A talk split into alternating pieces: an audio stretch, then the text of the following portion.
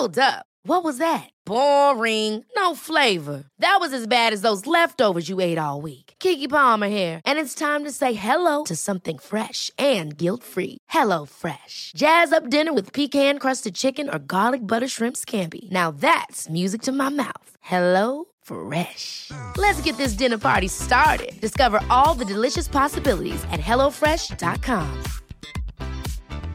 Hey, it's Ryan Reynolds, and I'm here with Keith, co star of my upcoming film, If, only in theaters, May 17th. Do you want to tell people the big news? All right, I'll do it. Sign up now and you'll get unlimited for $15 a month and six months of Paramount Plus Essential Plan on us. Mintmobile.com slash switch. Upfront payment of $45 equivalent to $15 per month. Unlimited over 40 gigabytes per month. Face lower speeds. Videos at 480p. Active Mint customers by 531.24 get six months of Paramount Plus Essential Plan. Auto renews after six months. Offer ends May 31st, 2024. Separate Paramount Plus registration required. Terms and conditions apply if rated PG. Many of us have those stubborn pounds that seem impossible to lose, no matter how good we eat or how hard we work out. My solution is PlushCare. PlushCare is a leading telehealth provider with doctors who are there for you day and night to partner with you in your weight loss journey. They can prescribe FDA-approved weight loss medications like Wegovy and Zepbound for those who qualify. Plus, they accept most insurance plans. To get started, visit plushcare.com slash weight loss. That's plushcare.com slash weight loss.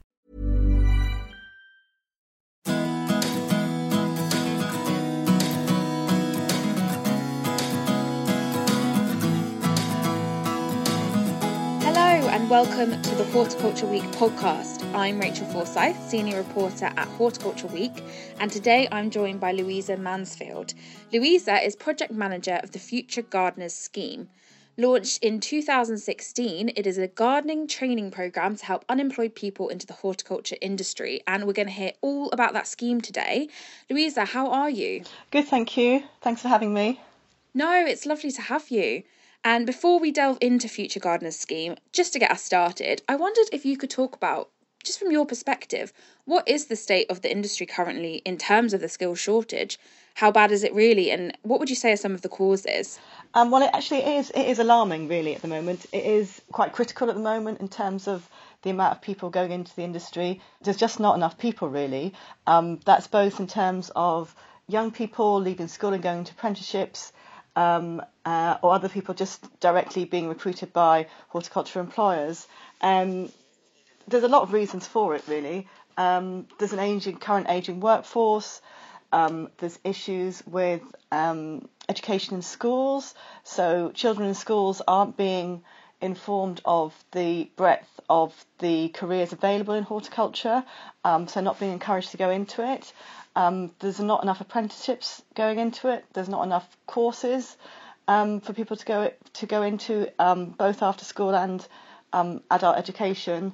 Um, so yeah, it's quite critical. And then also we've had the double whammy of both Brexit and COVID, meaning people are leaving the country and not coming back. The pay is very low in the industry compared to other vocational um, qualifications, for example, being a plumber or an electrician. Um, but um, that all does sound a little depressing. However, there are a few um, a few highlights um, recently that hopefully things are on the turn. Um, for example, COVID has shone a light on um, being outside and the you know the benefits of people um, using green spaces, and hopefully more people will think that you know that's a that's an industry they'd like to go into. and also, the the current short supply of skills has actually, I think, in the last maybe quite recently, like six months a year, has actually led to um, the um, wages increasing. So hopefully, both those things will, will help the, the problem going forwards. Yes, certainly starting to look a bit more positive. And where do you think the responsibility lies in terms of fixing the problem? Is it a team effort? Definitely, definitely. I think well, a lot of it should um, lie on the employers. The employers should look to raise um, raise salaries. They should look to be paying people more to encourage more people in. They should also be looking at um, shouldering the responsibility of training um, the um, the people going into the industry. So if someone is you know enthusiastic um, and you know wants it as a career, but maybe hasn't got level two, level three, then the employers should be um, responsible for taking that person on and you know developing their career um, and keeping them in the industry for for a long time. Um, there's also responsibility on you know the careers advisors at school. Um, there is a lot of work being done trying to get into schools, but more on that to try and just you know for children to understand you know what opportunities there are, are there are out there for them in the industry.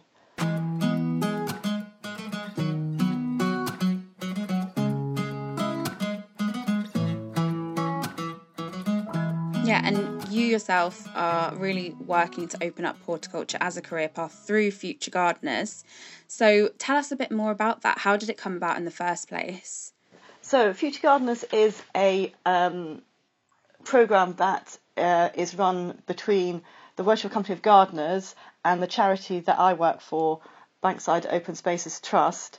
Um, it came about, I think, maybe the idea maybe seven, eight years ago when um, the Worshipful Company of Gardeners obviously understood this issue and they really wanted to encourage more young people into the industry. They really wanted to encourage um, people who otherwise, you know, people who may have no qualifications, maybe don't want to work in an office environment, to tell them about the opportunities of the industry and, um, you know, boost the amount of people, you know, leaving school um, to come into the industry.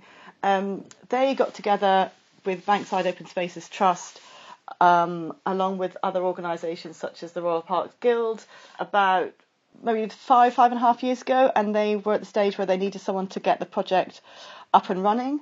And so I joined as a project manager in July 2016 um, with the task of, you know, putting a program together to encourage people into the industry. And it's a short course to help people who are unemployed gain um, the skills to be work ready and get an entry level job or go on to further training within the industry. Perfect. And how does the course, how is the course set up? How does it work? Uh, so the course it's a short course because if people are unemployed, then they don't want to be you know in a training course for um, a year or something. So it's uh, 12, 14 weeks. It's two days a week. Um, it's a mixture of a lot of different things. So as well as gaining a qualification, which is a level two City and Guilds at Walworth Garden. Um, there's also a lot of other elements to it, um, such as work experience. The students have two weeks' work experience at um, uh, a garden in, in central London. Um, they have talks from people in the industry. We do practical gardening um, experience both within Bankside Open Spaces Trust in terms of community gardening and both at other other um, gardens throughout London. For example, we go to Chiswick House and work with the team there, and we also quite often go to Morden Hall and work there.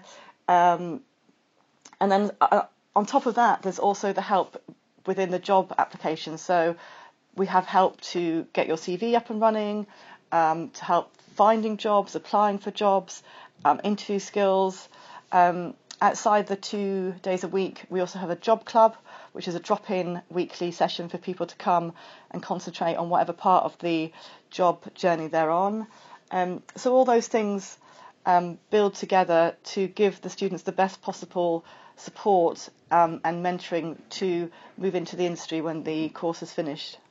And has it been successful? What What are some of the things they've gone on to do after the course? Um, yes, it's been very successful. Actually, um, the stats for the first five years of people who completed the course, then going into employment, is actually 80%. So that's a huge amount of people getting the support they need to go into the industry. The main main things they go into are entry level jobs, either within a garden maintenance company, either within um, the council or local parks, um, apprenticeships, for example, with um, the royal parks, um, and then also maybe some people go into the sort of lost soft landscaping side of more commercial construction companies.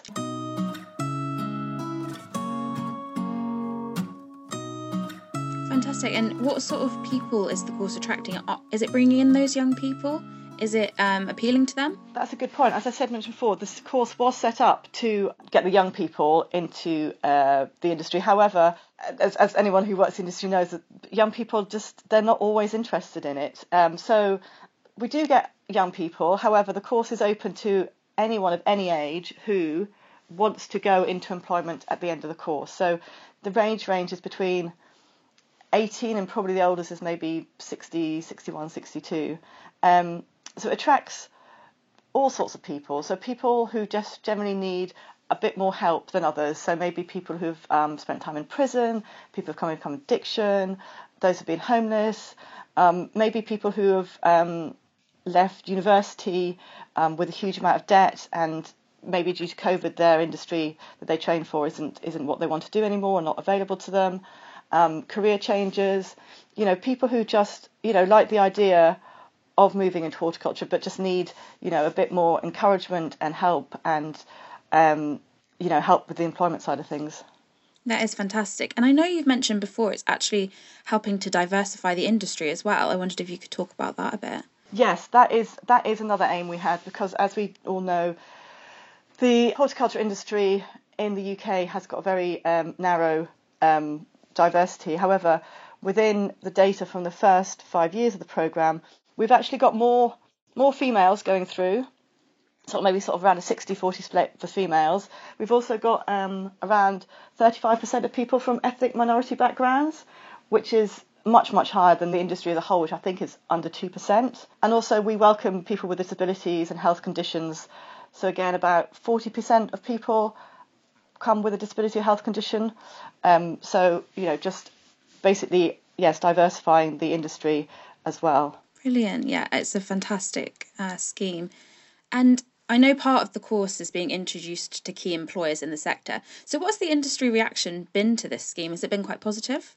Yes, very positive. Um, as I said, I um, I don't know if I did mention. So when I joined the when I joined the project in July 2016, I'd only been working in the industry, you know, part time and studying for a couple of years. I was a career changer, so I came from actually digital marketing, and um, nothing against social marketing, but the people in horticulture are just so friendly and so open to helping. And when I reached out to people and they didn't know who I was when I first started, you know, people were more than happy to give their time, give their um, knowledge, share their knowledge with people, you know, for free. So people will come and um, speak to the students, tell them about, you know, their position.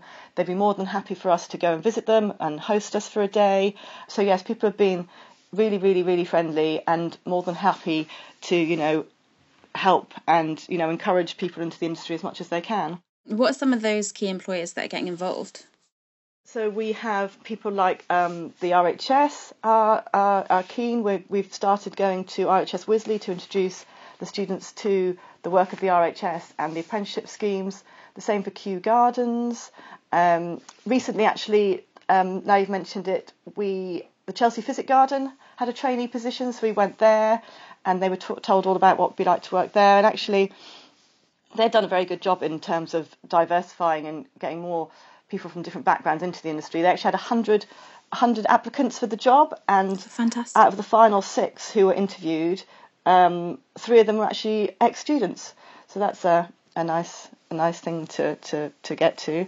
Um, there's lots of various um, councils, so we work quite closely with Lambeth and Southwark um, in regards to their um, uh, parks and looking after that.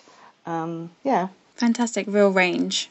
And if anyone is listening and wants to get involved or support you, how can they do that? How can they go about? Oh, yes, perfect. Well, oh, I didn't mention the course for the people, the students to come in is completely free. So that's another sort of barrier to entry we wanted to completely get rid of. So it's completely free for students to come on the course um, and they pay their travel expenses.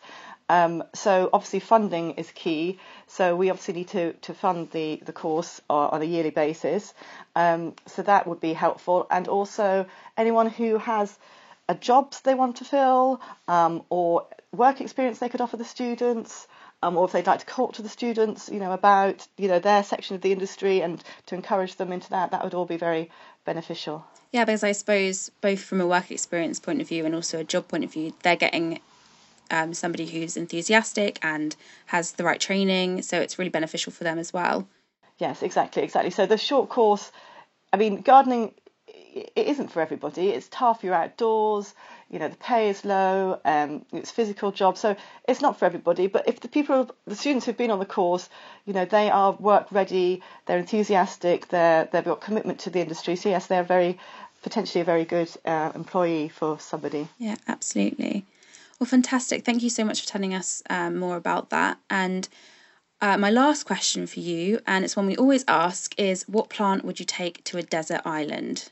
Ah, yes. Well, um, I thought I might take a tomato plant because um, hopefully it would grow well in the sun and it'd be a, a nice, uh, tasty thing to eat while you're there. That's very sensible, I think. well, thank you to Louisa. I'm Rachel Forsyth, and this has been the Horticulture Week podcast. Make sure you never miss one. Subscribe or follow Horticulture Week podcast via Apple Podcasts, Spotify, Google Podcasts, or your preferred podcast platform. If you are interested in producing a podcast with Horticulture Week, email us at hortweek at haymarket.com. Huge thank you again to Louisa, and goodbye for now.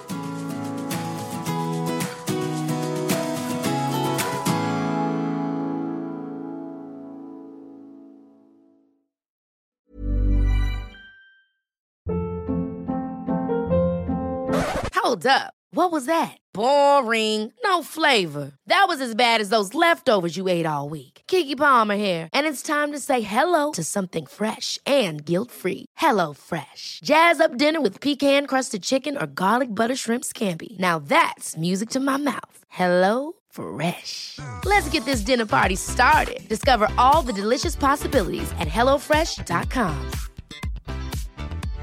Imagine the softest sheets you've ever felt. Now imagine them getting even softer over time. That's what you'll feel with Boll and Branch's organic cotton sheets. In a recent customer survey, 96% replied that Boll and Branch sheets get softer with every wash. Start getting your best night's sleep in these sheets that get softer and softer for years to come. Try their sheets with a 30-night guarantee. Plus, get 15% off your first order at bollandbranch.com. Code BUTTERY. Exclusions apply. See site for details. Planning for your next trip? Elevate your travel style with Quince. Quince has all the jet setting essentials you'll want for your next getaway, like European linen, premium luggage options, buttery soft Italian leather bags, and so much more. And is all priced at 50 to 80% less than similar brands. Plus, Quince only works with factories that use safe and ethical manufacturing practices. Pack your bags with high-quality essentials you'll be wearing for vacations to come with Quince. Go to quince.com/pack for free shipping and 365-day returns.